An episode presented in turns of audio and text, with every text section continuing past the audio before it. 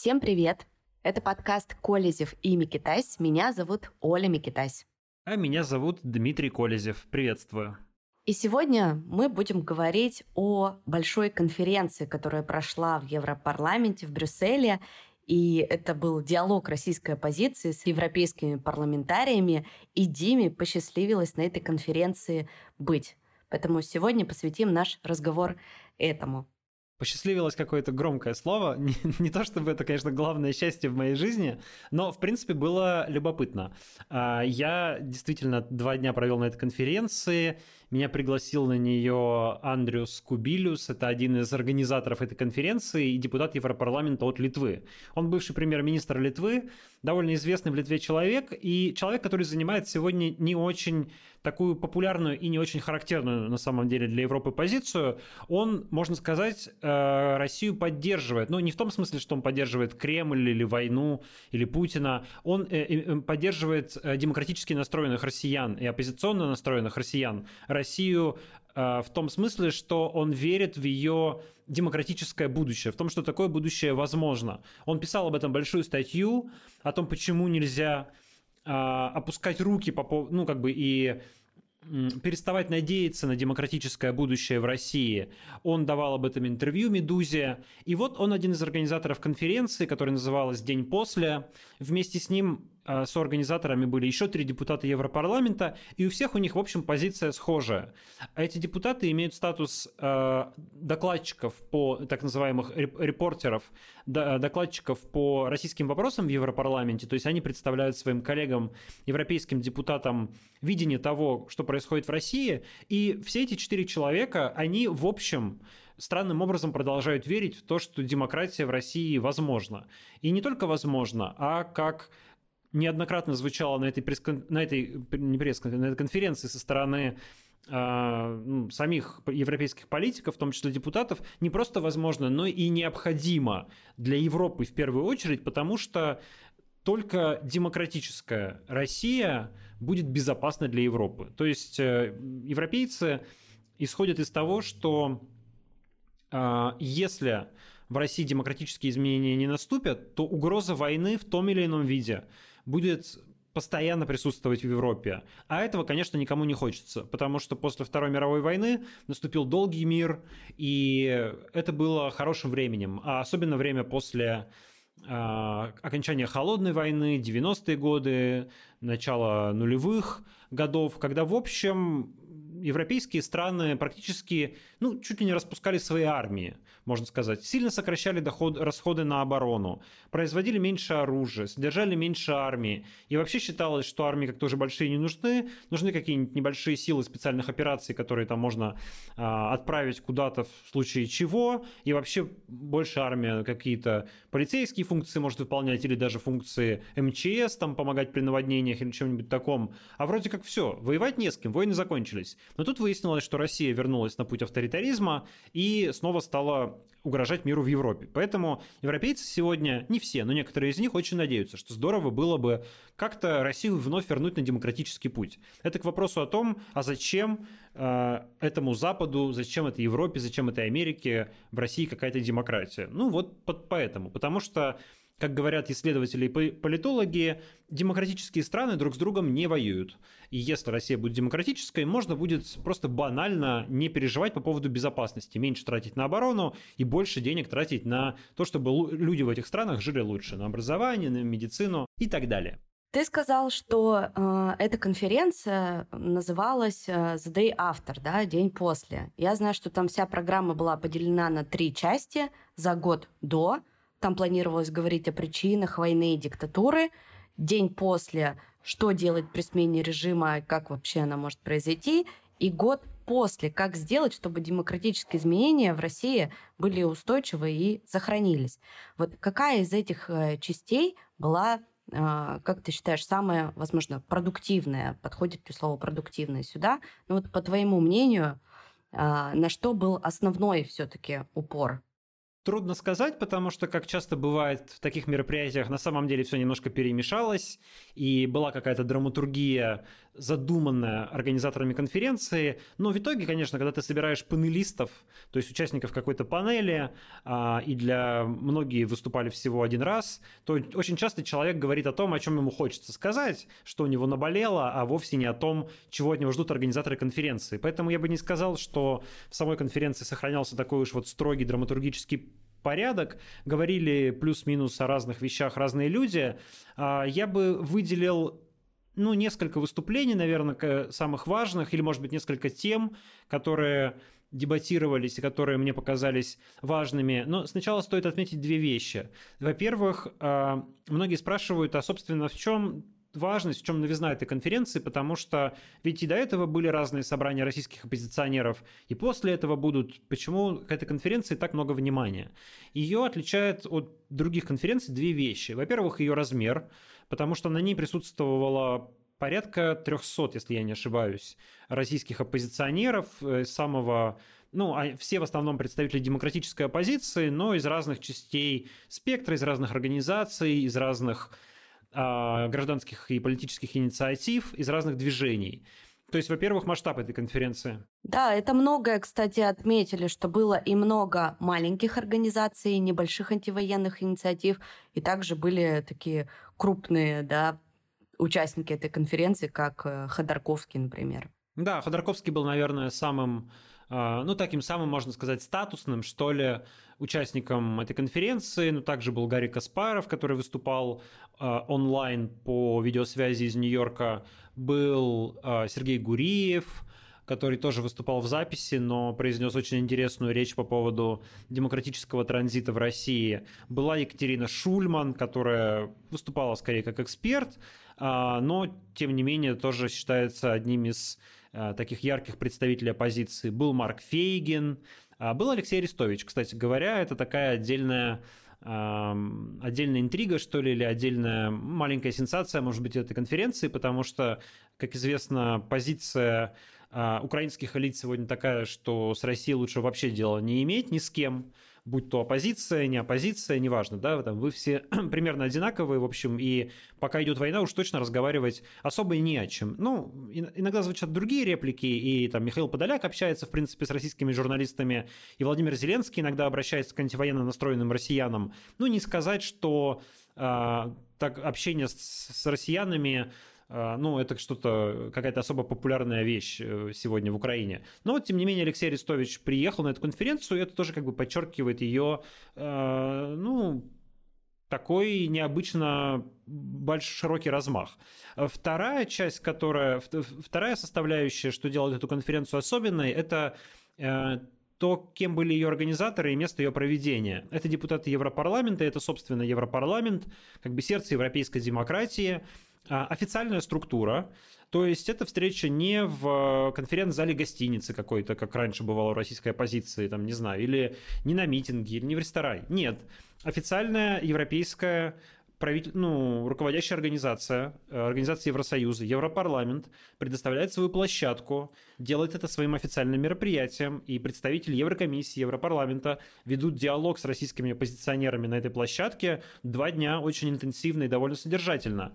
И это, по сути, прецедент такого а, диалога с Россией со стороны Европы в обход официальных структур в обход Кремля, в обход МИДа, да, то есть это как бы попытка европейцев сказать, хорошо, а, российский режим себя дискредитировал, с ними абсолютно не о чем разговаривать, а, по крайней мере, пока они не прекратили войну и не убрались с территории Украины. Но есть другая Россия, есть другие россияне, антивоенно настроенные. Мы не можем поговорить с ними со всеми. Но есть некоторые такие россияне, которые сегодня оказались в Европе или в других странах и могут приехать в Брюссель. И вот мы с ними разговариваем. Мы хотим понять, что может быть в России, чего там не может быть, что будет происходить. Это само по себе тоже это определенный прецедент. И вот этот статус конференции Европарламента, это, конечно, то, что отличало это мероприятие от многих предыдущих.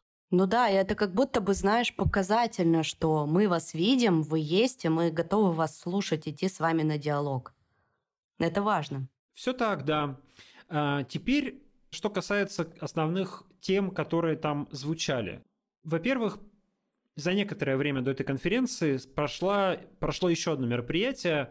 Оно называется Берлинской конференцией. На ней была подписана Берлинская декларация а, антивоенных и оппозиционных сил, в которой были зафиксированы некоторые общие знаменатели, то, на чем стоят сегодня демократически настроенные россияне. В том числе, например, то, что они выступают за возвращение к границам Украины, за признание границ Украины 1991 года. То есть перевожу на русский за возвращение Крыма и Донбасса Украине. Ну, не говоря уже про оккупированные территории Запорожья и Херсонщину.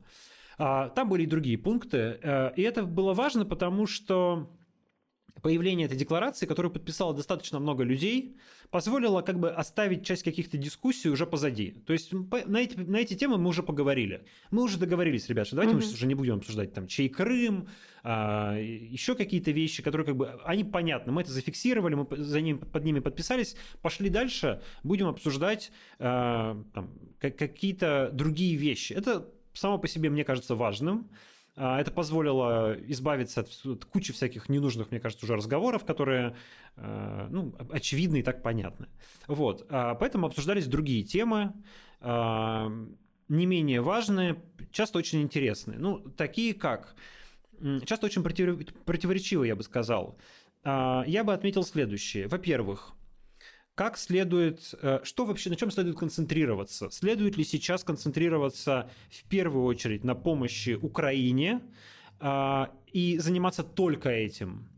Или все-таки параллельно стоит заниматься и помощью российскому демократическому движению? Это прежде всего вопрос, который звучал а, задавался по отношению к Европе, потому что, ну, к европейским политикам, парламентариям, потому что во многом речь о них. Это им решать, собираются ли они тратить как свои ресурсы и свое время на то, чтобы помогать российским медиа, российским НКО, российским, ну, возможно, политическим организациям, если им понадобится такая поддержка. Или лучше махнуть на это все рукой и заниматься только Украиной, а Россия там потом когда-нибудь э, как если как-нибудь придет к демократии сама. Ну, все-таки кажется, ну вот, допустим, позиция Гарри Каспарова, то, что нужно вообще пока забыть про Россию, помогать Украине, а, а э, Россия даже не, не, не особо, чтобы они там думать или как-то сочувствовать россиянам, потому что Россия напала на Украину. Но, соответственно, если идти по пути Гарри Каспарова, да, и вот этого мнения, что только помогаем Украине, про россиян адекватных, э, антивоенно настроенных забыли,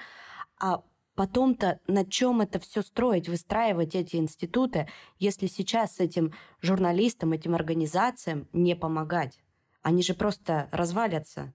Вот Гарри Каспаров, его позиция приблизительно заключается в том, что э, все ваши институты дерьмо, они не предотвратили войну, они не предотвратили диктатуру, они плохо работают, поэтому зачем э, Евросоюзу выделять условные 100 миллионов евро на поддержку российских СМИ, э, российских НКО там, и еще чего-то, или каких-то экспертных сообществ, если все равно это, ну, это как бы типа деньги, которые просто пропадут, да, ничего эти институты не сделают, они себя уже не оправдали. Вполне, в общем, позиция такая небезосновательная, я бы сказал. Есть э, сторонники этой позиции, ведь действительно а, тут есть рациональное зерно. Но все-таки преобладающей скорее, и в том числе со стороны европейских спикеров, была такая позиция, что нет, нам важно сохранять демократический потенциал в России, потому что в какой-то момент, когда, ну, например, хорошо, Украина побеждает благодаря всеобщей поддержке, возможно, это при приводит, не факт, что это приводит к политическим изменениям в России, но не исключено, возможно.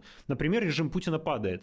И в этот момент должна быть какая-то демократическая альтернатива, чтобы условный Пригожин не пришел к власти, да, и не построил в России еще более жестокий фашизм, еще более жестокую диктатуру, а, должны быть российские демократические силы, которые должны быть к тому моменту, ну, они, а, должны существовать, б, они должны быть желательно более или менее консолидированы, чтобы это не была какая-то группа разобщенных э, маленьких э, каких-то образований, которые там не знаю, спорят между собой и ничего вместе сделать не могут. Чтобы у них были сформулированы уже какие-то программы изменений, программы реформ, чтобы они были организационно, содержательно готовы к этому. Потому как окно возможностей, которое откроется, это тоже часто звучало во время конференции, явно откроется на какой-то очень небольшой период. И за этот период нужно будет успеть а, подтолкнуть Россию на демократический путь. И вот поэтому нужны эти демократические силы, нужно их поддерживать. Я бы сказал, что эта точка зрения, пожалуй, побеждала конференции,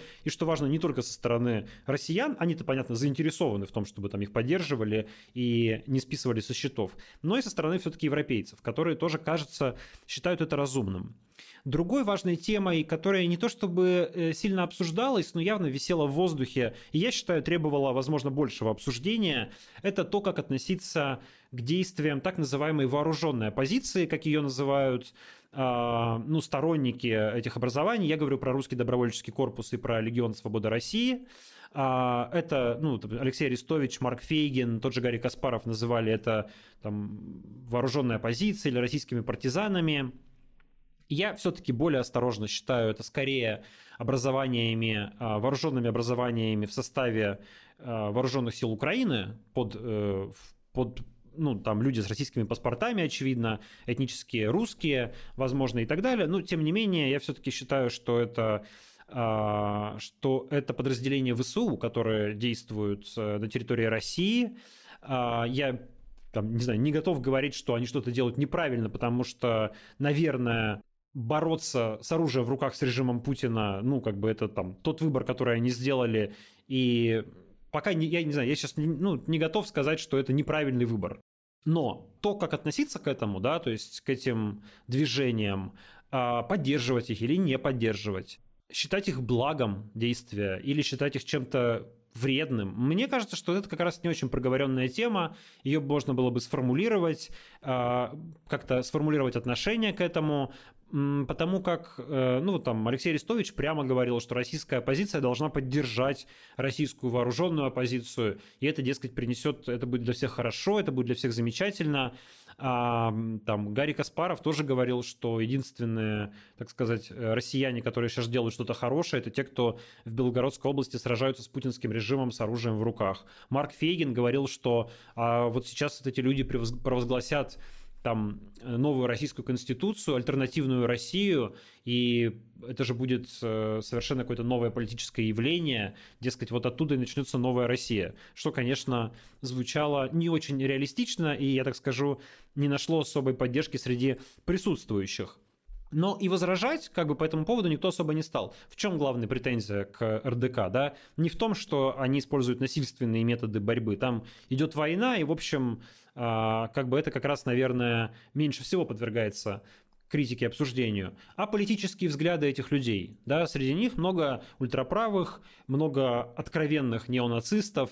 Это люди, которые подписывают, а, ну, они провозгласили манифест с ну, такими близкими к нацистским или не знаю, культурно-националистическим а, заявлением про кровь там и так далее. И, в общем, ну, как бы большой вопрос, а можно ли говорить о поддержке таких людей, а, если ты совершенно не разделяешь их взглядов, более того, считаешь опасными.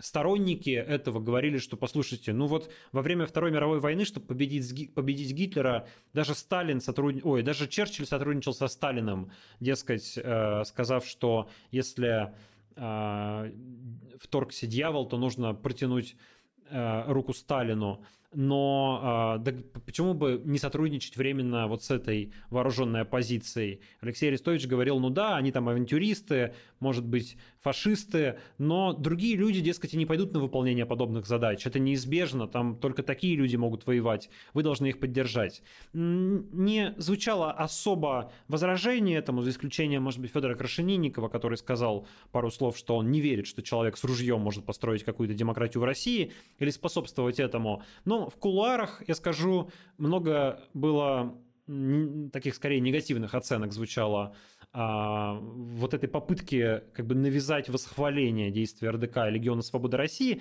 К Легиону Свободы России вообще отношение а, очень скептическое. Многие как бы не верят в существование этой организации реальной, да, и считают ее несколько виртуальной. В РДК верит, конечно, гораздо больше, но это действительно существующая организация, с этим трудно спорить. Но вот как раз политические взгляды ее участников, мягко говоря, смущают представителей демократической оппозиции. Но возражать как бы никто, на мой взгляд, не решился, потому что а, когда, тебе, когда ты сидишь в Брюсселе, в таком уютном зале Европарламента, у тебя все хорошо и спокойно и благополучно, ты в безопасности, как бы вставать и критиковать людей, которые там с оружием в руках воюют против а, Путина и, как звучит с трибуны, проливают кровь за нашу свободу, ну, как-то всем становится немножко неловко, угу. да, то есть э, мы тут в безопасности, а они там, значит, партизанят и, и погибают, и действительно кровь проливают. Вот, поэтому никто возражать не стал, но и большой поддержки это не получило. Ну, думаю, здесь неоднозначное мнение, о котором я тоже читала у многих, а, именно к этим двум организациям.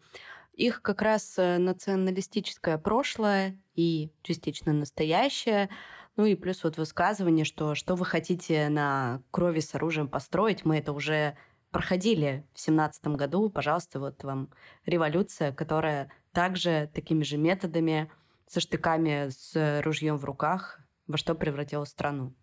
Неоднозначно, согласна. Да, но в то же время э, можно услышать аргументы тех людей, которые говорят, подождите, ну а вы-то что делаете? Вот вы там все собираетесь в Европарламенте, сидите, разговариваете, долго обсуждаете, как будете строить демократию в России. А вы что, собственно, собрались с Путиным-то делать? Он-то куда у вас денется?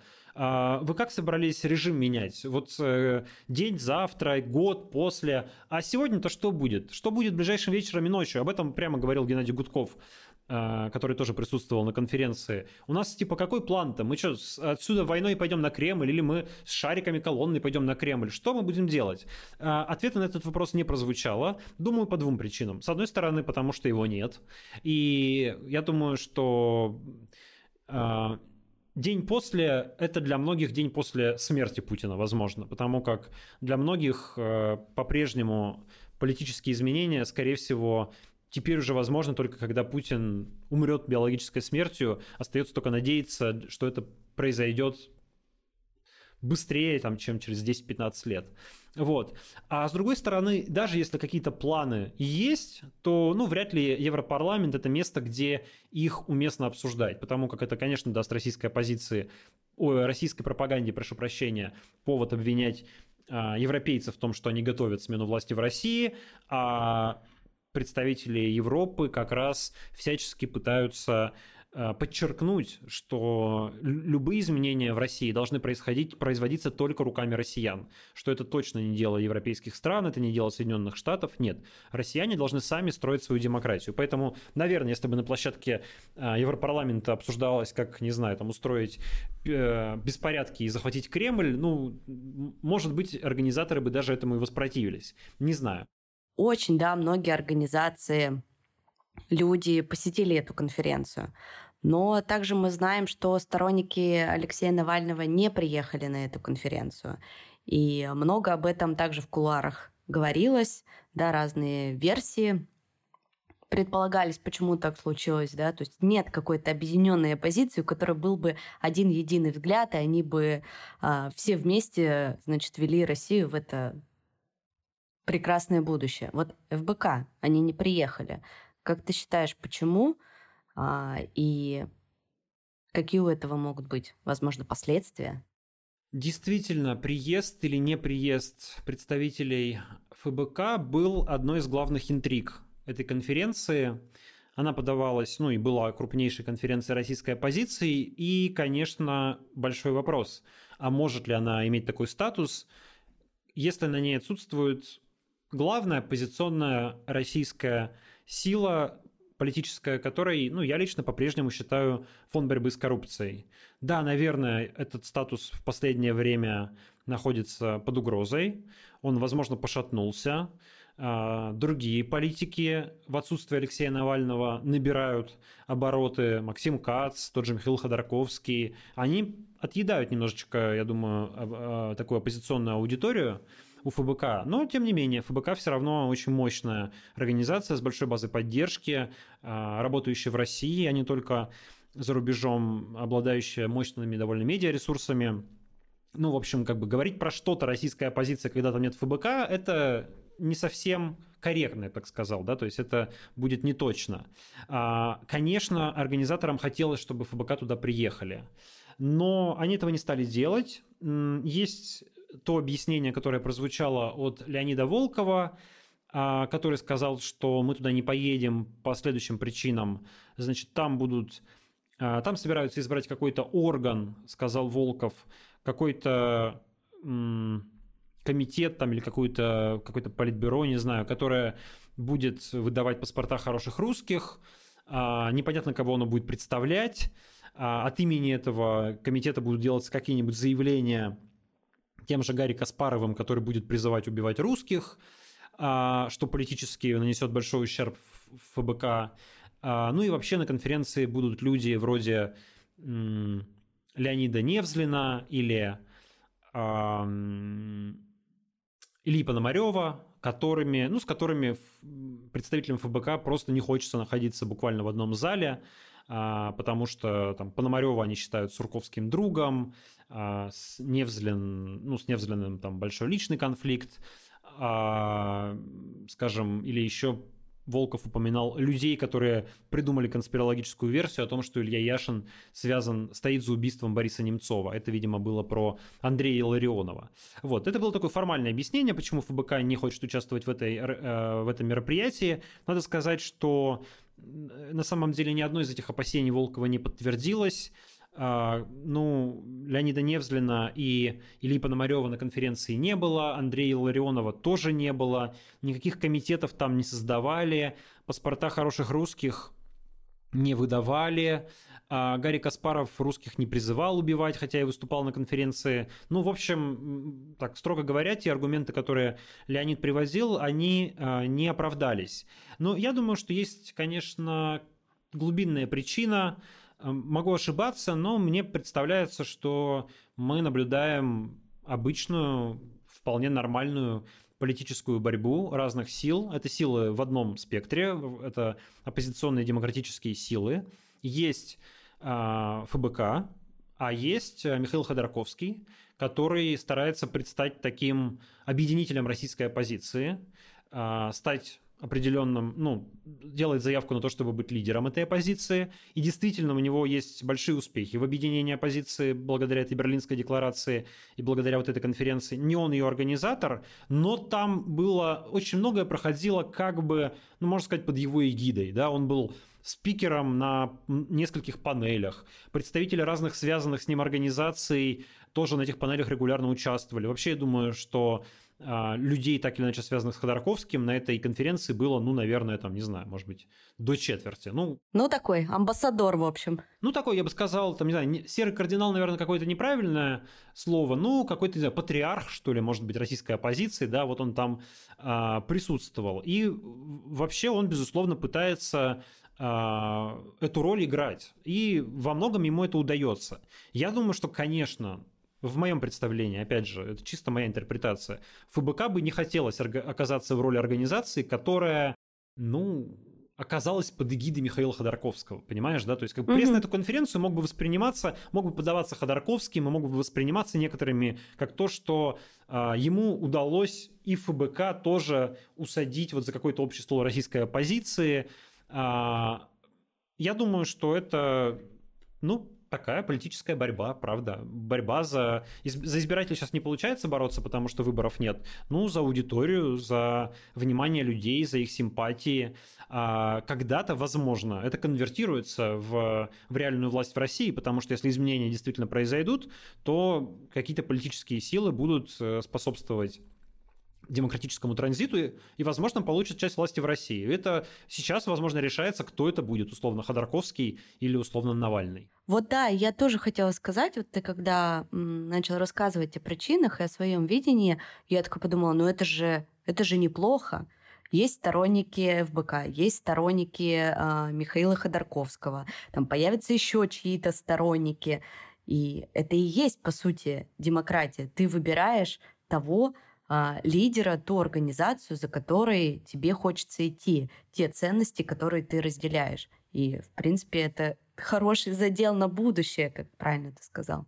Так э, ФБК же не говорит, что давайте запретим Ходорковского или не ездите на это мероприятие, не слушайте его. Они как да. бы и говорят, да окей, пожалуйста, есть мероприятие, мы просто в нем не участвуем, вы-то участвуете, какие проблемы. То есть э, здесь тоже, ну, ФБК, как бы я сторонник ФБК, и, наверное, с точки зрения общего дела, с точки зрения какой-то консолидации российской оппозиции, которая мне представляется скорее благом все-таки. Угу. Мне бы хотелось видеть представителей ФБК на этом мероприятии. Я думаю, что и дискуссии некоторые были бы гораздо полнее, содержательнее, оживленнее, а значит результативнее и успешнее, если бы в них, присутств... в них участвовали представители ФБК.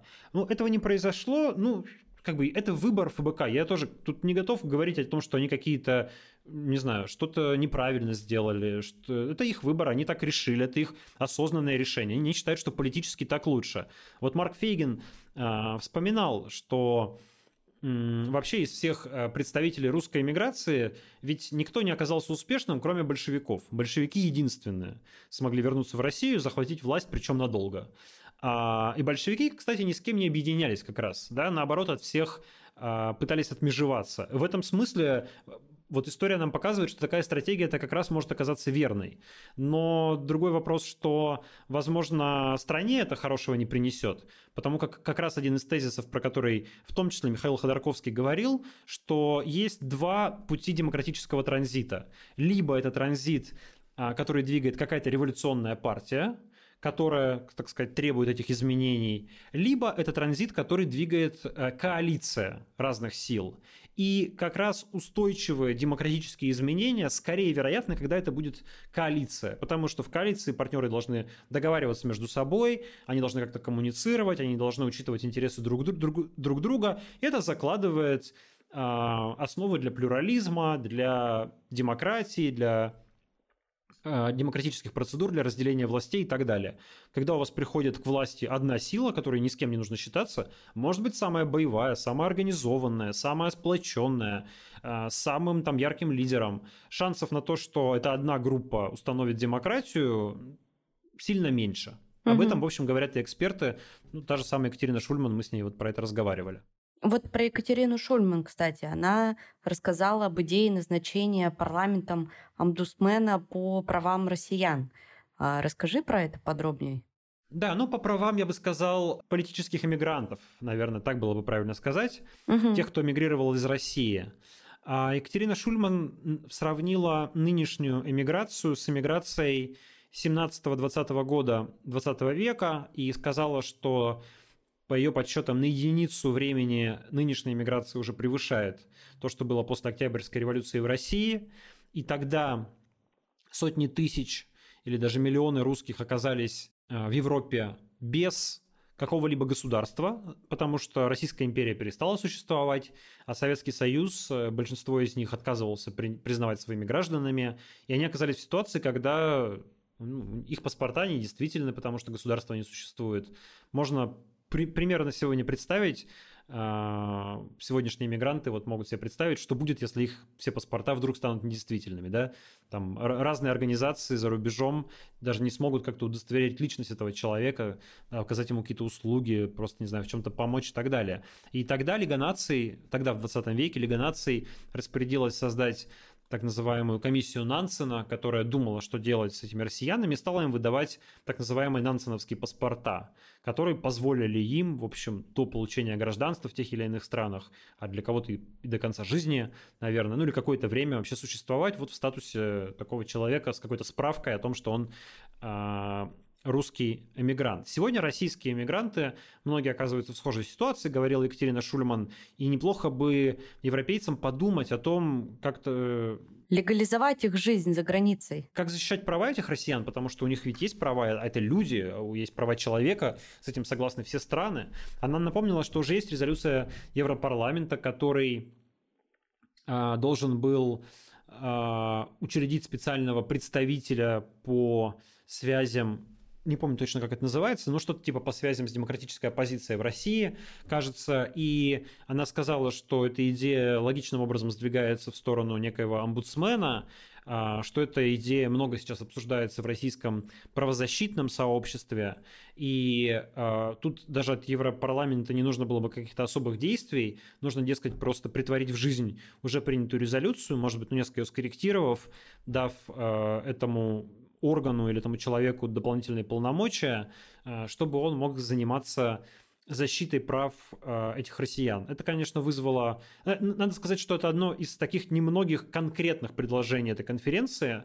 А, оно вызвало некоторую критику со стороны украинцев, безусловно, потому что, ну, типа, нашли, что обсуждать, да, права россиян, когда там э, нужно думать про права украинцев. Вот. Но в то же время среди, конечно, российской эмиграции это было поддержано, по, по крайней мере, по моим наблюдениям. А, много положительных отзывов в социальных сетях и хвалят Шульман за то, что она ну, предложила что-то реальное для защиты а, тех россиян, кто выступает против войны, эмигрируют, действительно зачастую им нужна какая-то поддержка, помощь, многие из них оказываются в бесправном положении, и это вполне возможно, кстати, ограничивает антивоенные протесты в России, ограничивает э, бегство из России людей, которые их могут мобилизовать, потому что они смотрят на то, что происходит в Европе, на то, в каком положении оказываются россияне, и думают, а куда я убегу вообще из России? Куда я убегу от mm-hmm. Путина, от этой войны, если я вот поеду в Европу, меня депортируют оттуда. Если я поеду в Кыргызстан, и меня там оттуда депортируют. Понятно, что Кыргызстан это не Евросоюз, но, в общем-то, если бы появился какой-то а, представитель на европейском уровне по проблемам вот таких россиян, то он бы, возможно, мог и с какими-то другими еще странами вести переговоры о том, чтобы создавать механизмы для защиты прав э, россиян в других странах. Но мне в кулуарах некоторые люди говорили, что вряд ли Евросоюз на самом деле поймет, пойдет на такие шаги, потому что если будет создан прецедент появления омбудсмена по правам иммигрантов определенной национальности, почти неизбежно все другие иммигрантские диаспоры начнут требовать таких же омбудсменов для себя. То есть, э, в первую очередь, сирийская диаспора, конечно, которая а, одна из крупнейших сейчас в Европе после того, как там разразилась гражданская война. Ну, там и другие диаспоры. И, в общем, вряд ли Европарламент э, и Европейский Союз готовы на то, чтобы плодить большое количество таких организаций. Да, и, вероятно, критика со стороны Украины может заблокировать э, такое решение. Соглашусь, но с другой стороны, конечно, предложение очень интересное. Но и тут я, конечно, сама как иммигрант говорю, да, который не всегда оказывается в очень простой ситуации и вообще очень сложно с документами сейчас. Это было бы, наверное, скорее благо, чем нет. Да, ну, конечно, это бы вовсе не значило, что все проблемы мигрантов вдруг начнутся, начнут решаться волшебным способом. Это был бы элемент какой-то европейской демократии, которая, как хорошо известно, весьма неповоротлива и иногда еще более ну, как бы бездушно, что ли, чем российская э, бюрократия, потому что в российской бюрократии все равно можно найти какого-нибудь человека, и если что, уговорить его как-нибудь немножко в обход правил там сделать, если у тебя не достает какой-нибудь справки или еще чего-нибудь. А вот с европейской бюрократией как раз может быть сложнее. Так что идея хорошая, но не факт, что она реализуется, и не факт, что если даже реализуется, то это как-то сильно спасет россиян от проблем. Угу. Давай еще тогда вот под конец уже будем заканчивать. Скажи, что э, какие выводы ты для себя сделал? Считаешь ли ты вообще это мероприятие полезным? И будут ли такие конференции еще повторяться в ближайшее время?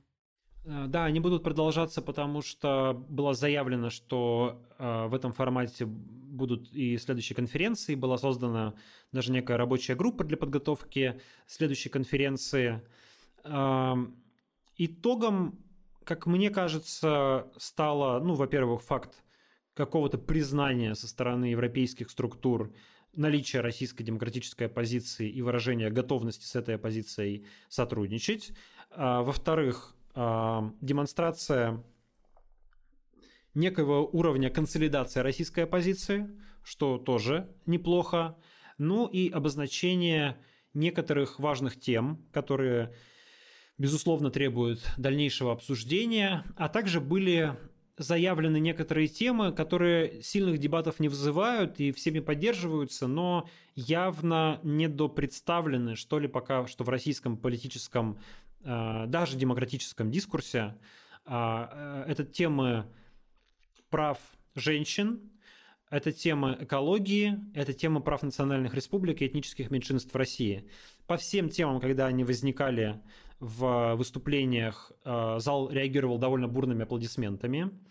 А вопрос гендерного равенства и гендерного баланса вообще спровоцировал, наверное, одно из самых эмоциональных и заметных выступлений этого, этой конференции. Правозащитница, адвокатесса Карина Москаленко а, на второй день конференции выступила с места и возмутилась, почему а, сразу несколько предшествующих сессий целиком состояли из одних только мужчин, а, из одних пиджаков, как она выразилась. Российские правозащитники, российская оппозиция, россияне вообще очень плохо ладят с уважением гендерного баланса. Этот вопрос очень многим кажется искусственно поднят. Они искренне не понимают. Это больше относилось к предыдущей сессии, потому что она целиком состояла э, из э, пиджаков. И мне эти пиджаки, семь человек, а таких секций было три, чисто мужских. Хотелось спросить, вам уютно в ваших пиджаках сидеть? Вы не чувствуете, что вот женщины, которые здесь, которые работают с правами человека, которые каждый день и ночами заботятся о людях, стараются сделать что-то для новой России, для будущей России, что они не понимают вас, а вы не понимаете их. Поэтому у меня есть одно совершенно конкретное и абсолютно, я бы сказала, прагматичное предложение. Нас очень хорошо понимают политики с Запада. Дорогие западные коллеги, Наши мужчины все равно этого не поймут. Они умные, замечательные, мы их респектируем и очень любим, любим и уважаем. Они искренне не понимают. Когда в следующий раз мы увидим сплошную мужскую панель, давайте выйдем из зала. Просто потому, для того, чтобы они нас Трогательно, что пока Москаленко говорила, знаешь, как в кино, в голливудском, а, к ней подходили и рядом с ней вставали женщины, чтобы поддержать э, ее выступление. А потом, когда она предложила и мужчинам встать, те, кто поддерживает это, многие мужчины встали и поддерживали аплодисментами. И организаторы конференции признали, что, в общем, это их ошибка. А, то, что состав панели получился гендерно несбалансированным. А, э, ты знаешь, правда, я даже по своей оптике, ну, во-первых, мужской, во-вторых, немножечко уже такое поколение у меня, которое, для которого, которое воспитано на том, что, ну, не замечало актуальности этих проблем, угу. а, когда формировалось наше мировоззрение. Даже для меня действительно а, если бы, так сказать, Москаленко не обратила на это внимание, я бы, возможно, этого не заметил. А, к своему стыду, наверное, да. Я сейчас я согласен, что нужно обращать внимание на такие вещи, вот. Но я безусловно поддерживаю ее слова. Я думаю, что это важно, потому как не не только потому, что это, знаешь, там какая-то типа повесточка, что это как бы вот сейчас так модно и вот говорят о гендерном э, балансе. Нет, это безусловно часть э, российской культуры, российской политической культуры, такое отношение к женщинам и такое отношение к гендерному балансу. И как раз на конференции много говорилось о том, что проблемы России, они ведь не только в Путине, да, Путина уберем, потом появится другой Путин. Проблемы в каких-то более глубинных вещах. В нашем отношении к собственному месту на карте, к собственной истории, к тому, что такое успех или неуспех государства, к той самой пресловутой имперской матрице или имперскости, про которую много говорили, которая ну, действительно существует. А, и мне кажется, что как раз вот такой патриархальный взгляд и довольно архаичный взгляд на права женщин и на то, насколько они должны быть представлены в дискуссиях, что на это нужно обращать внимание, это тоже часть этих проблем. И об этом тоже нужно говорить и нужно помнить. И если Россия хочет меняться и быть более демократичной, более открытой, более современной, то она и про эти вещи тоже должна думать и говорить. Вот, так что я думаю, что выступление Москаленко действительно было актуальным. И точно так же было с разговорами про экологические вопросы, и точно так же было с разговорами про а, права национальных республик, права меньшинств этнических, потому как даже все вот наши прекрасные демократы, но особенно старшего поколения, там тот же Марк Фейген, когда выступали, а, часто говорили русская оппозиция, русская иммиграция, а, что делать русским и так далее. На что представители Бурятии, например, потом а, Александра Громожапова, журналистка говорила, слушайте, я слушаю, я не понимаю, это про меня или не про меня, потому что я россиянка, но я не русская. Почему вы все время говорите про русских? Почему вы забываете про другие народы в составе России? И, угу. конечно, это тоже очень поддерживалось, и действительно на это нужно обращать внимание и замечать в том, что мы иногда даже вот такие вещи а, проговаривая, в нас какие-то как раз, не знаю, видимо, колониальные, что ли, или имперские элементы сохраняются. Это правда очень важно, и многие на это обратили внимание, ведь если мы посмотрим на картину в целом, а, на то, где мы оказались, по каким причинам мы здесь оказались, и вообще копнем немножко глубже, то как раз в этом кроется и основная проблема. В экологии, в этнических меньшинствах, в гендерном неравенстве, а, теме домашнего насилия, из которого все потом превращается в одно огромное государственное насилие. Это правда важно. Здорово, что это отметили.